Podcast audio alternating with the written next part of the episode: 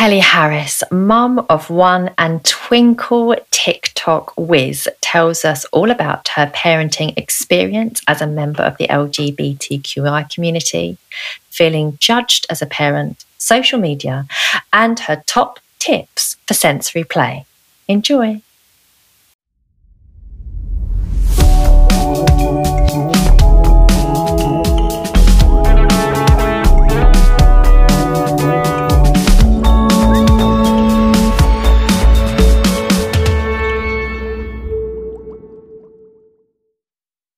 Hi, Kelly. Thank you for joining us today. You're welcome. Thank you for having me. Uh, so, you have a little girl aged three, is that correct? I do indeed, yes. Okay, so I like to start every interview with the same question, mainly to help myself feel better about my parenting fails or funny parenting moments. So, could you start us off by telling us a little bit about a funny parenting moment so far? I'm sure as your daughter's three, you've got many. Yeah, there are many. Um, but the one that stands out uh, the most is the uh, key incident, the car key incident. Um, so I had my niece, who was about one at the time, and my daughter was about six months. Oh no, she was about one and a half. And I decided to take them for a quick evening dog walk before my, my sister picked up her daughter. So we went to the park the gate was closed, so I had to park outside and um, I was getting the dog in the car. I got Lola all strapped in. She was a little baby. And then I got my niece strapped in and she was being really fussy. So I gave her my car keys and she was clicking the button on and off. And I went, right, that's it. I grabbed the car keys and I chucked them on the front seat. I closed her door. I closed Lola's door and I went to get into the front seat to start driving and the car was locked. Oh. And I just went into absolute panic mode. And I was like, you know, opening the doors. Of course, my bag, my handbag was also in the car at the time. So everything, my mobile phone, my car, and I had no spare keys. Oh. And it ah. was getting dark. And I literally, ra- luckily, there was a row of houses on the road that I parked on. And I literally ran to the first house, knocked on the door like a crazy lady was going, please help me. I've oh, locked my no. children in the car. And my child is breastfed and she needs milk and she needs me and she's crying. And uh, I, I rang 999 and the fire brigade came. Uh, they took them about 15, 20 minutes from the, you know, from the moment I knocked on the door. But that felt like the longest time in my life. And um, of course, because I didn't have a spare key, they had to smash the window. Um, and I was literally beforehand, whilst I was waiting for them, I, I, I was singing like some demented woman, twinkle, twinkle, little star through the window.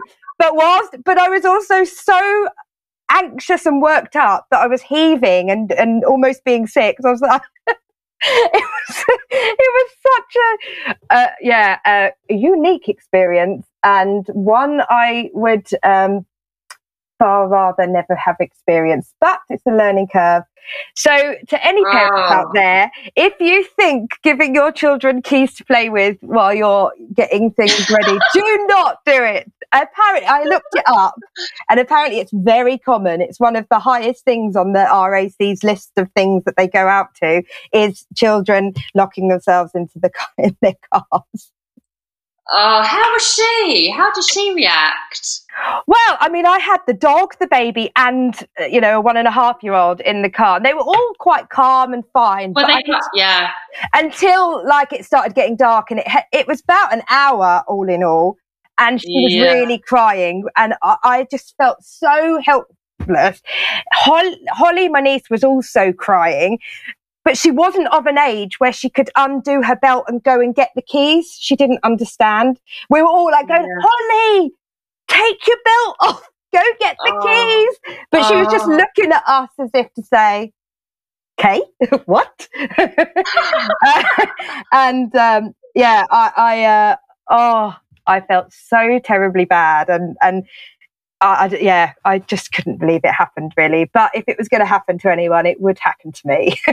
there are plenty Honestly, of stories like it. Oh no, I'd have to pick your brains about some of the other ones. I think the trials that we have to go through as mothers. I mean, that's just a day in the life of, isn't it? It's just it. Parenting is very much a suck it and see experience. It's a and a prayer. Yeah, yeah. You do really have to live it, and then hopefully just not beat yourself up too much after. No, and you know what? I times. think the best the best thing to do is to talk about it with other parents because sometimes we feel like we can't talk about these experiences because people will judge us. But actually, when you start telling people, they're like, oh, yeah, I did that, or that happened to us. And then suddenly you go, oh, it's not just me. Other people make mistakes too. And then it kind of puts yeah. ease.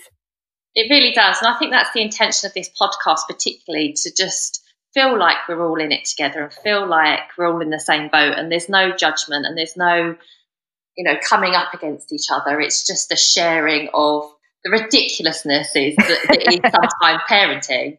Um, exactly. um, would you what i loved uh, we chatted last week didn't we? And what i absolutely loved about our chat was what an open book you are.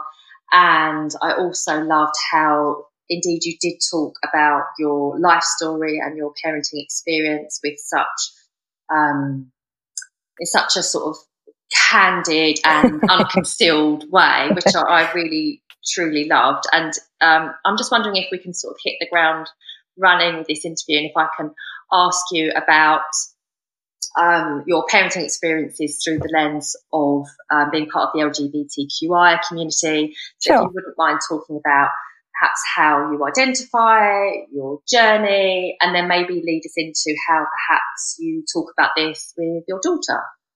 Yes. So um, basically, I came out of the closet uh, when I was about 24. Um, before that, um, I was very much wanting to go down the society route, what was expected, because the times were quite different then, even back uh, when I was young, um, and there wasn't much representation around. Um, so it wasn't something that you saw on the TV or just within your family and friends, you know, having mm. um, role models of, of couples, same sex couples having a family. So it didn't even seem like an option. And I knew from a very young age that I wanted to be, be a mum. Um, and so I kind of settled down and tried to do that, and it didn't work. Um, and I looked at my life and I thought, actually, I think this might be who I am. And I explored that.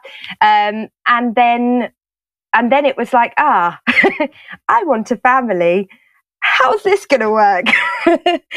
um, and I feel absolutely privileged and, and really lucky to live in in a country where you know, gay people are accepted. Um, and even though there are struggles um, compared to the situation around the world, I find myself in a very lucky position.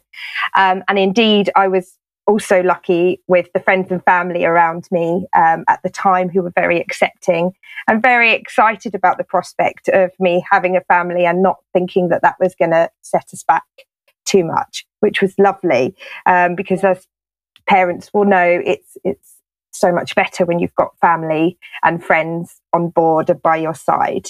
Uh, but of course, it's not always that straightforward. Um, you know, as a man meets woman, they decide they get married and they have a family and they start trying. And that's not to say that it is easy for every heterosexual couple because um, that is not the case. Um, but there's obviously different difficulties that the LGBTQ plus um, community faces. Um, so when I met my partner, um, who I decided to settle down with, and we both decided we want children, that's kind of where the journey began. Um, but the the difficulty facing most um, I would say for lesbian couples, I can't really speak on behalf of gay couples because it's again a different experience. But um, you've got this kind of do you go down the private route and do it do it yourself find someone to support you in you know find a, a sperm donor or do you go the expensive route basically um, and it's really hard because both routes have mm. difficulties so you can go down the route of finding your own donor and, and then you don't have the high costs but then you don't have the legal security that you do when you go through clinics because when you go through a clinic, you don't necessarily have to be married and things like that. And, and that partner will be considered on the birth certificate as the legal parent. Okay. Um, so we decided to go down the, the free route. Um, mm. and we found a sperm donor, but we decided as a couple we'd like Lola to know who her dad was and where she came from. And um, basically, that's how um, she came about. And Lola um, has contact um, with her her dad, and we see him every now and again. And my partner and I are bringing up Lola, and um, the the only difficulty we have is the fact that um, my partner has to adopt Lola, right. okay. which is it's just a pain really um, because although we've progressed a lot yeah. the law hasn't progressed quite enough mm. for the lgbtq plus community and and we wanted to go down the route of a clinic um, but it was just far too expensive and far too complicated mm. um, so yeah it, it's it's really complicated and I, you know i've had people um, contact me who are saying, "Oh, I know someone who's trying, you know, um, a same-sex couple. Can they? Can I give them your number?" And and it and the same conversations are coming up. You know, the difficulties. What do we do? Do we go down this route? Do we go down that mm. route? And it's and it's really hard. There's no easy way of of doing it, to be honest. Um, yeah, but, it would be very hard to just give a prescribed bit of advice, wouldn't it? Because yeah. as you say, each individual couple. It would be very much easier if um, it was made affordable and Absolutely. it was made, you know, because um, in terms of the doctors, um, you can't, you're not, you don't class as infertile, so therefore you aren't um, given that treatment. But without that treatment, you cannot just miracle, you know, make a miracle. And then if you do go your own route, then people judge you for that. Um, you know, mm. and actually uh, you're backed into a corner, um, which, which, is really difficult, but it shouldn't put people off um, starting families because, you know, it's the most amazing thing. It's the hardest thing I've yeah. ever done, uh, but the most incredible thing. And um, and I spent many years um, very depressed and very upset and really struggled with jealousy of, of seeing all my family and friends having children and me desperately wanting them and, and knowing it wasn't going to be that easy. Um, so I, I joined a few groups for support with that, but it was very much more the kind of in, infertile groups because mm. they they knew what it was like not to have, there wasn't really any support but someone in my position who was able to have a child as far as I knew it, but didn't have the means to do so. Yeah. So yeah, it's, it was interesting and difficult, and it's had its you know ups and downs. But um, we're incredibly excited to expand our family um, in the future. My other half is going next, um, so yeah, she's really excited about that. Um, and so are we, but we've just got to get a few more pennies in the bank, and uh, yeah. Uh, yeah. and we'll be there. Well, you can embark on that journey. Yeah, yeah. it's oh, expensive so having kids. yeah, yeah, yeah, yeah. I can completely appreciate that, and you know, I wish your partner lots of luck with that, and I really hope that you know you expand your family in the way that you, you, want. So, thank um, you. Yeah, thank you for sharing your story. I just wanted to pick up on something you said about judgment there, because I know that um, parents do quite often feel very judged. And I think probably from the minute um, the pregnancy occurs to, you know, going through breastfeeding and going through bringing up, if, if that's what you choose to do, and then going through, um, you know, actually parenting. I know that you know, when we talked last week, you did mention about how you felt judged by certain healthcare professionals, especially when you were going through that breastfeeding experience and trying to sort of wean her off. Mm. Um, do you want to talk to us a bit about what kind of judgment you've come up against in that respect? Absolutely. I mean, I think every parent, particularly mothers, for some reason, yeah. will feel judged at some point, and and it does tend to start, like you say, from pregnancy. You know, with the, yeah. the choices that you decide to make whether you're going to have a C-section or not, whether you're going to have an epidural or not, you know. Um. And for me, um, the biggest judgment that I, I found difficult was through the breastfeeding um, experience. And for me, actually, it wasn't the beginning. Um, I felt like I had such um, a great support from the healthcare providers and from friends and people online with how to start. Um, the issue was when we passed the six months stage. Um, and I suddenly realized, without having had any um, support or um, any information that I was expected to have stopped breastfeeding at six months. Um, and and that purely came from, for example, I would I rang one one one. I was a bit poorly and I needed medicine, and at that point I said, "Ah, I am breastfeeding," and I was asked how old's your child or your baby, and I said she's seven months or something. Oh, yeah. you're still breastfeeding?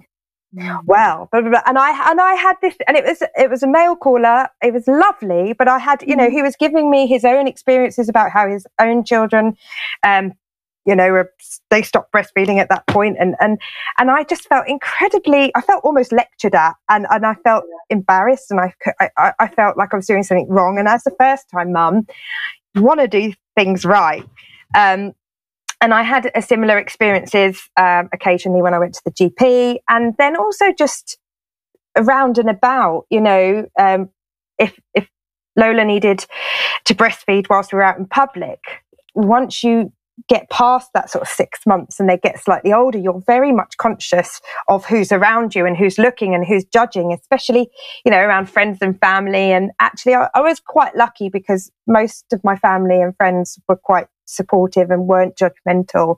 But I knew what the thoughts were out there. And, and and occasionally, you know, the whole, well, she could stay over or she could do this if she wasn't breastfeeding or mm. so it was kind of indirect and and and and I and I felt so frustrated by it because I thought you as from from the professional side of things, you really wanted me to do this and you put all your effort into it. And then I was really successful at it. And then you expected me to stop, which is actually really difficult when your child has had nothing else but breast. They've not had a dummy. They've not had a comforter. They've not had a bottle because they didn't take it. And then suddenly you're supposed to take this thing that gives your child comfort. And also, you know, the World Health Organization said feed to two and beyond. It's good yeah. for them, especially yeah. with the pandemic, with everything going around. You want to make sure your child's immune system is as strong as possible. Um, and yeah, it was incredibly difficult. And I felt the older she got, the quieter I got, the more covered up I'd got get the more you know places i'd hide and the more i wouldn't talk about it and uh, you know and it's it's simple but someone would say, Oh, you're still breastfeeding, you know, and that still is so loaded. It's so loaded because it's, it, you know, insinuating, you know, oh, you should have given that up by now. Isn't she a bit old for that? You know, and it's the same sort of on social media because there's a few big players out there who are doing a really good job for, for breastfeeding mums. Um, but you only have to look at the comment section to know how a lot of people feel about it. And, and it's hard not to take that on. Um, yeah, that must feel um, like you've been put upon in some way. I, am wondering. I think that covert criticism is sometimes the hardest to deal mm. with. Sometimes you'd rather it just be plain and yeah. than rather just someone hide behind certain unfortunate comments. So absolutely, and it's not. You know, a lot of it isn't science based. It's based on their opinion. So they haven't necessarily actually looked at the facts or, or the benefits and, and whatnot. They've just done, you know, because breasts are sexualized. And I think that is the biggest part of our problem as a society that people just can't switch their brain. they, they go, well, that's, that's for your partner. And, you know, yeah. if a baby has to have it, well, then that's fair enough. But anything past that, well, that's wrong. You know, there must yeah. be something wrong with you. And it makes yeah. you feel really insecure as a person um, when all you're trying to do is just comfort your child and do the best for your child. Um, yeah. So yeah, it's tricky.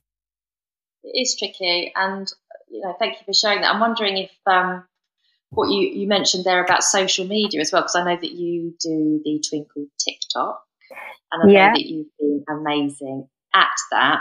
And Thank I'm wondering you. how you feel in terms of social media amplifying, do you have experience in that field, amplifying that judgment online? Mm. What would you sort of say about that? It's a double edged sword, really, because mm. uh, there's a wonderful TikToker uh, who promotes breastfeeding, and actually, she gave me some good advice, and that was on a live. Um, yeah. which was kind of a q&a session so it was really nice and she actually said that she gets that question a lot um, but it it is just really hard because you can't help but click on videos or see videos mm-hmm. and and get and become intrigued as to what people think um, yeah. And i don't know you just you have to have quite a strong resolve to think mm-hmm. okay uh, you know it's the whole it, it's the way we should be thinking about social media as a whole really because it doesn't matter whether it's breastfeeding or or you know w- whatever parenting choice whatever life choice you've made there's always going to be people on there that are going to have a different opinion and i think as a parent you've got to just smile and wave and go okay yeah. that's helpful that wasn't helpful that was unkind that's you know it's, yeah. it's one of those you've got to if if you if it's if you're struggling with it, then come away. That's what I would say. If you feel like you're starting to take on these comments and it's really affecting your mental health, it's really important to take a mm. break and say, actually, I need a break from social media. And it, even though it's helpful to me at the moment, the negatives are outweighing the positives. I need to take a little break, restock, remind myself that I'm doing a great job and then come back to it when I'm in the right frame of mind. Yeah, and having that self compassion is really key, isn't it, when it comes to actually getting through the whole experience? Because if we start condemning ourselves, mm. we start being mean to ourselves and you know having a harsh internal voice, and that makes the whole experience incredibly arduous and like an uphill struggle. Yeah, and I think sometimes when I, I think sometimes analysing it a little bit as well and thinking actually, why are certain mums or certain parents saying things to make other people feel bad about themselves? And actually, when you come to it, I think most of the time it's just an insecurity on their own behalf. They Absolutely. want validation for their own parenting choice. And if you do something that's different to their parenting choice, then you might make them feel unstable about their choice. So instead, they dig their heels in and go, You're wrong. Whereas rather than just having a discourse going, Actually, that's different to me, but you crack yeah. on if it's working for you. Uh, it, it's you know it's it's the same old story with the bullying. You know w- w- what we tell our children. If you're being bullied, it's quite often because they're jealous or they're insecure and they've got their own mm. issues. And unfortunately, that it's coming out in the wrong way. And if you understand yeah. that that's probably what's happening, it makes you feel a bit better about about the whole situation. It's not a personal dig at you. It's actually them struggling internally with their own parenting choices. Yeah, I think it is much easier to dissociate yourself from someone else's viewpoint when you do have that inner awareness. And a lot of negative feedback is actually fairly futile in a lot of ways because it is really based on that person who happens to be judging that person's fear or that person's background or that person's yeah. trauma. And it doesn't really have a lot to do with the person that they're judging. Exactly. So I think in a lot of ways it is easier to take a step back when you have that knowledge and when you sort of fully embody that knowledge, because sometimes we can sort of know that but not feel it. You know, yeah. we can know it with our heads consciously, but we don't yes. feel it in ourselves. So yeah, and that's why sometimes coming away and thinking about it and, yeah. and coming out of that emotional brain, taking away, take yourself away from that situation, and then you know do with your thinking brain actually what's happening right here. And I also do encourage in a safe environment discourse and debate. You know, when I used yeah. to have um, a Facebook group to support parents, I wouldn't shy away from those, you know, triggering conversations because if if it can be done in a in a, a, way where people can have different opinions and talk about it. Actually, some people can learn from each other um, and go, "I never thought of it like that." Actually, that's a really good point. I've, you know, but unfortunately, it's not always easy because, like you say, people think with their emotional brain. um, but if you've got someone yeah. In the group, like a moderator who can say, you know, yeah. actually, I can see this is getting a bit heated. Let's let's talk like adults. Um, I think it yeah. can be really useful to go, yeah, actually, I have a different opinion. And we just have to remember that parenting is is different for every single one. Like I see posts all the time on Facebook. Um, what's your best parenting advice? And mine is to take all parenting advice with a pinch of salt. yeah. Because, you know, because you should listen, but then you should research and then you should think, does that fit with, with how I parent? Does that fit with my child? And then do what you think. As long as your child is safe, there is no right or wrong way of doing things. And it, we're all learning and we will make mistakes and it's okay to admit those mistakes and learn yeah. from it. And learn from it. Yeah, I think making mistakes is so key because motherhood is such a confronting experience in some ways and it will tap into every dark corner of our unconscious minds. But I think also it is a beautiful learning experience and it's also something that an experience that we can really find ourselves within. So, mm. I mean, there's a viral, there's a um, uh, quite a lot of popular videos out there for parenting comparing the first time mum to the veteran mum. And yeah. everyone loves it because it's so funny because the first time mum is just trying to learn everything and trying to do everything. And by the third child, the fourth child, you're like, ah, I've done this. I know what works. I know what doesn't work. I know what advice that I should take and what I should bin. And you're a little bit more comfortable. Um, I haven't got there yet, but I'm hoping to. we're all in it together. I think. Yeah. I don't think days shift, don't they? Some days I'm like, okay, I'm on, I'm on top of this. I'm on the ball. I'm doing my own thing. It's all good. And then someone says something, or you see something social media, like, oh no. And it's whether you've had a good night's sleep or not, whether you Absolutely. managed to have lunch, whether what mood your own child is in. You know, there's so many variables that you're right. You know, from day to day, it can change. What you one method you, you might use one day might be completely ineffective the next day. And you have to try Absolutely something new. Yeah. Yeah, it, it is sort of going back to the drawing board on a daily basis, isn't it? And just sort of being okay with those constant shifts and changes. Mm. I'm just wondering if you can tell us a bit, Kelly, about what you like to do with your little one. What, what kind of things do you, how do you have fun together? Well, um, we uh, I like to play. I mean, I have experience yeah. in EYFS and and in Key Stage One, and also working with babies and toddlers before um, the pandemic and during the pandemic happened. And yeah. so um, the pandemic was rubbish for all of us, as we all know, but yeah. there were also some really good things that came out of it. And actually, uh, one of those things was me being able to play and create activities for um, Lola. And I bought her typical teacher mum for for her Christmas present uh, when she turned two, I bought her a tough tray, um, which is like a sort of a hexagonal tray with a, a lid that goes round. So it's really good for sensory play because it keeps everything contained. Um, mm and uh, basically, yeah, just doing lots of different sensory, messy play. I am the kind of mum um, who just likes mess. Doesn't I don't mind. Well, luckily we've got laminate flooring, so it can all be swept up. Sometimes I take our sensory and messy play to the bath or to the shower, so I can hose it all down easily. Um, but and and Twinkl obviously was such a big player um, in all of that because there was there's so many different activities you could just print off. So we did lots of things like that.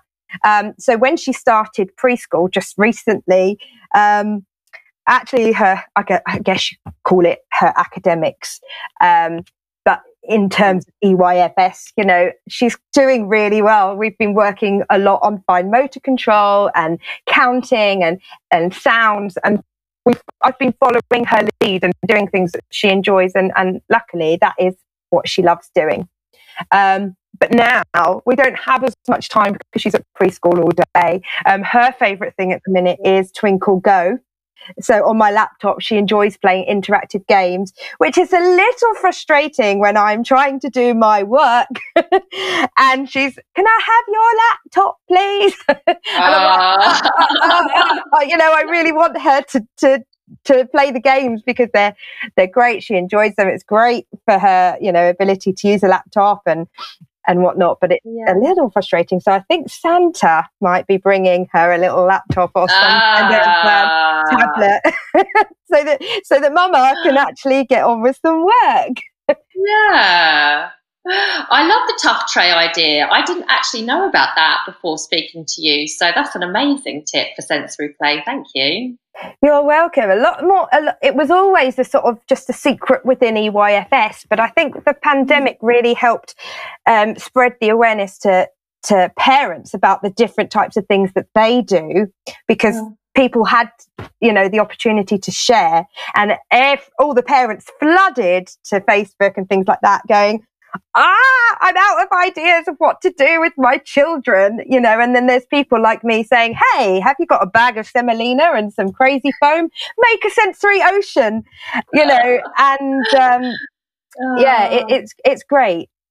Yeah. Oh, amazing. Well, I wish I'd have had you perhaps when uh, my oldest is 10, well, 10 this year, um, in a couple of months, and uh, my little boy is seven. So, um, I missed a trick there, honestly. I wish I had yeah, you to guide me. That's the thing, because the great thing about like the tough trays and things like that, because yeah. the girl, um, Lola had her nieces around, they're the only ones that she saw during the pandemic.